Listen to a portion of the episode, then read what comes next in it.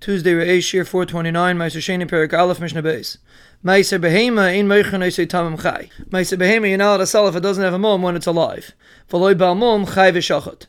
And if it has a mom, and if it has a mom, you're not allowed to sell it whether it's alive or whether it's already shechted. Because we learn out of a pasuk that it can't be sold. Vein Bekachim by Isha, you're not allowed to use it to Mekadosh and Isha.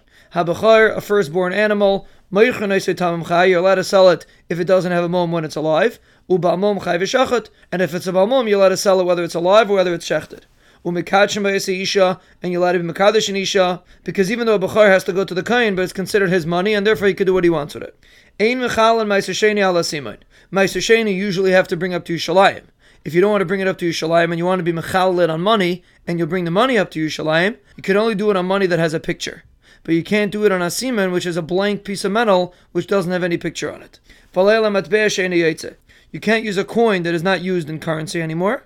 And if you have money that's not on your rishus, if it fell into the ocean, you also can't be machal meiser on that money.